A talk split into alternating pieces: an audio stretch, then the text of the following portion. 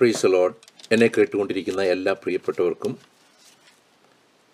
നമ്മുടെ കർത്താവായ യേശു ക്രിസ്തുവിന്റെ നിസ്തുല്യ നാമത്തിൽ എന്റെ സ്നേഹവന്ദനത്തെ അറിയിക്കുന്നു.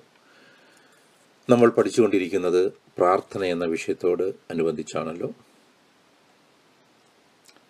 അതിൽ കഴിഞ്ഞ ദിവസം നമ്മൾ നോക്കിയതിന്റെ കണ്ടിന്യൂവേഷനായിട്ട് നമ്മൾ വീണ്ടും ആ ക്ലാസ് തുടരുകയാണ്. അതിനായി നമ്മൾ വായിച്ച ദൈവവചനത്തിലെ റെഫറൻസ് വീണ്ടും ഒന്നും കൂടി നമുക്ക് വായിക്കാം. എഫ് എസ് ലേഖനം ആറാം അധ്യായം അതിന്റെ പതിനെട്ടാമത്തെ വാക്യം. സകല പ്രാർത്ഥനയിലും യാചനയിലും ഏതു നേരത്തും ആത്മാവിൽ പ്രാർത്ഥിച്ചും അതിനായി ജാഗരിച്ചും കൊണ്ട് സകല വിശുദ്ധന്മാർക്കും എനിക്കും വേണ്ടി പ്രാർത്ഥനയിൽ പൂർണ സ്ഥിരത കാണിപ്പി. എന്നിട്ട് നമ്മൾ പ്രാർത്ഥനയെക്കുറിച്ചുള്ള ചില കാര്യങ്ങൾ കഴിഞ്ഞ ദിവസം നോക്കി.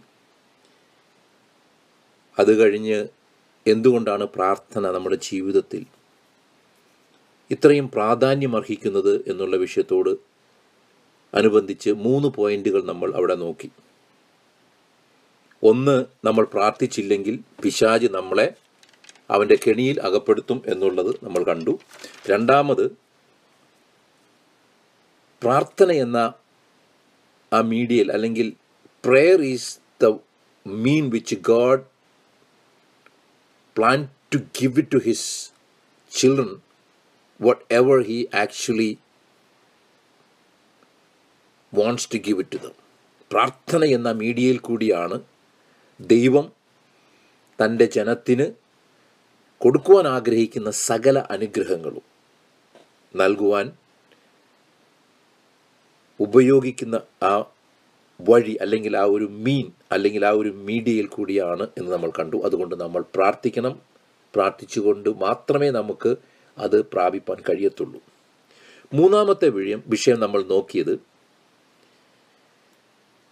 അപ്പസ്തോലന്മാർ നമുക്ക് കാണിച്ചു തന്ന മാതൃക അതായിരുന്നു. നമ്മൾ അപ്പസ്തോല പ്രവൃത്തികൾ ആറാം അധ്യായത്തിൽ അപ്പസ്തോലന്മാർ അന്നത്തെ ആദ്യ സഭയിൽ ഒരു ഇഷ്യൂ വന്നപ്പോൾ അതിനെ എങ്ങനെ റിസോൾവ് ചെയ്തെന്നും അതിനോട് ബന്ധപ്പെട്ട് അവർ പറഞ്ഞ ആ വാക്യങ്ങൾ. ഞങ്ങൾ പ്രാർത്ഥനയിലും ദൈവവചന ശുശ്രൂഷയിലും ഉറ്റിരിക്കാം എന്ന് പറഞ്ഞത്. അവിടെ നിന്ന് നമ്മൾ മനസ്സിലാക്കി പ്രാർത്ഥനയ്ക്ക് അത്രയ്ക്ക് ഇമ്പോർട്ടൻസ് ഉണ്ട് എന്നുള്ളത്. ഈ മൂന്ന് കാര്യങ്ങളാണ് നമ്മൾ കഴിഞ്ഞ ദിവസം നോക്കിയത്. അടുത്ത പോയിന്റിലേക്ക് പോകുന്നതിന് മുമ്പ് അവസാനം പറഞ്ഞ അപ്പസ്തോലന്മാർ കാണിച്ചു തന്ന മാതൃകയോട് ബന്ധപ്പെട്ട് ഒന്ന് രണ്ട് കാര്യം കൂടി പറഞ്ഞ് നമുക്ക് പുതിയ ആ നാലാമത്തെ പോയിന്റിലേക്ക് കടന്നു ചെല്ലാം. അപ്പസ്തോലന്മാർ മാത്രമല്ല അതിനോട് ബന്ധപ്പെട്ട് നോക്കുമ്പോൾ യേശു ക്രിസ്തുവും നമുക്ക് കാണിച്ചു തന്ന മാതൃക അതായിരുന്നു. നമ്മൾ പുതിയ നിയമവിശ്വാസികൾ ദൈവവചനം പഠിക്കുമ്പോൾ എപ്പോഴും അപ്പസ്തോലന്മാർ എന്തു പഠിപ്പിച്ചു?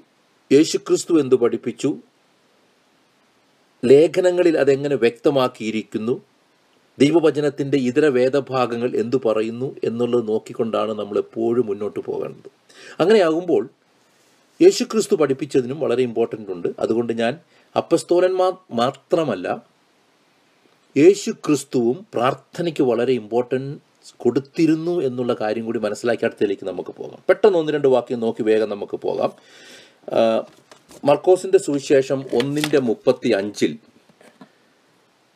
മർക്കോസ് ഒന്നിന്റെ മുപ്പത്തി അഞ്ചിൽ നമുക്ക് വായിക്കുവാൻ കഴിയുന്നത് നമുക്ക് ആ ഭാഗം നോക്കാം.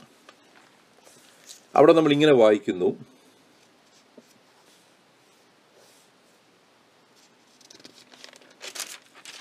ഒന്നിന്റെ മുപ്പത്തഞ്ചിൽ നമ്മൾ വായിക്കുന്നത് അധികാലത്ത് ഇരുട്ടോടെ അവൻ എഴുന്നേറ്റ് പുറപ്പെട്ട് ഒരു നിർജന സ്ഥലത്ത് ചെന്ന് പ്രാർത്ഥിച്ചു.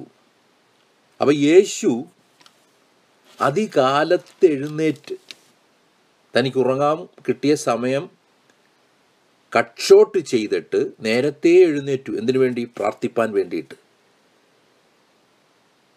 അതേപോലെ തന്നെ നമുക്ക് വേറൊരു റെഫറൻസും കൂടി നോക്കാം.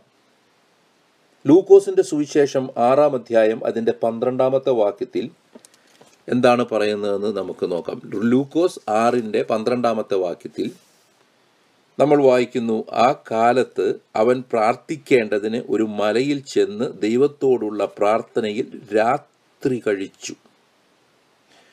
അപ്പോൾ ഒരു രാത്രി മുഴുവനും യേശു പ്രാർത്ഥനയിൽ കഴിച്ചു. അപ്പം യേശു അതിരാവിലെ എഴുന്നേറ്റ് പ്രാർത്ഥനയ്ക്ക് വേണ്ടുന്ന സമയം കണ്ടെത്തി. ചില പ്രത്യേക സാഹചര്യങ്ങളിൽ നമുക്കതിനെക്കുറിച്ച് ഡീപ്പായിട്ട് പിന്നീട് പഠിക്കാം. എങ്കിൽ തന്നെയും ചില പ്രത്യേക സാഹചര്യങ്ങളിൽ യേശു മുഴുരാത്രിയും പ്രാർത്ഥനയിൽ ചിലവഴിച്ചു എന്ന് നമുക്കവിടെ കാണാം. അപ്പം അപ്പസ്തോലന്മാർ പഠിപ്പിച്ചത് മാത്രമല്ല യേശു തന്റെ ജീവിതത്തിൽ അനുവർത്തിച്ചു പോന്നതായ മാർഗവും ഈ പ്രാർത്ഥന എന്ന വിഷയത്തോട് ബന്ധപ്പെട്ട് നമ്മൾ നോക്കുമ്പോൾ അത് നമ്മുടെ ജീവിതത്തിൽ ഏറ്റവും പ്രാധാന്യം അർഹിക്കുന്ന ഒരു സബ്ജക്റ്റാണ്. പ്രൈസ് ദ ലോഡ് യേശുവിന്റെ മിനിസ്ട്രി നമ്മൾ നാല് സുവിശേഷങ്ങളിൽ കൂടി പഠിക്കുമ്പോൾ പുതിയ നിയമ അത് നാല് സുവിശേഷങ്ങൾ മാത്രമല്ല പുതിയ നിയമത്തിൽ ഉടനീളം നമ്മൾ എടുത്തു നോക്കുമ്പോൾ യേശുവിനോട് ബന്ധപ്പെടുത്തി പറഞ്ഞിരിക്കുന്നതും അല്ലെങ്കിൽ യേശുവും പ്രാർത്ഥനയും തമ്മിൽ ബന്ധപ്പെടുത്തി പറഞ്ഞിരിക്കുന്ന ഭാഗങ്ങൾ നമുക്ക് കാണുക ഏതാണ്ട് ഇരുപത്തിയഞ്ച് പ്രാവശ്യം ഈ പ്രാർത്ഥനയും യേശുവും തമ്മിൽ ബന്ധപ്പെടുത്തി പറഞ്ഞതായിട്ട് കാണാൻ കഴിയും. അപ്പം നോക്കിക്കേ അത്രയ്ക്കും പ്രാധാന്യം യേശുവിന്റെ ജീവിതത്തിൽ പ്രാർത്ഥനയ്ക്കുണ്ടായിരുന്നു. യേശുവിന്റെ ശക്തിയുടെ രഹസ്യവും ഈ പ്രാർത്ഥനയായിരുന്നു. നമ്മൾ യേശു ദൈവമാണെന്നുള്ള ആ ഒരു കൺസെപ്റ്റിൽ മാത്രം നോക്കാതെ യേശു പൂർണ മനുഷ്യനും പൂർണ ദൈവമായിരുന്നു എന്ന് നമ്മൾ കാണണം. യേശുവിന്റെ ഒട്ടുമുക്കാൽ മിനിസ്ട്രിയും തന്റെ ഈ ഭൂമിയിൽ ഉണ്ടായിരുന്ന സമയത്ത് ചെയ്തെടുത്ത മിനിസ്ട്രി ഒട്ടുമുക്കാലും തന്റെ മനുഷ്യത്വത്തിൽ നിന്നുകൊണ്ടായിരുന്നു ചെയ്തത്.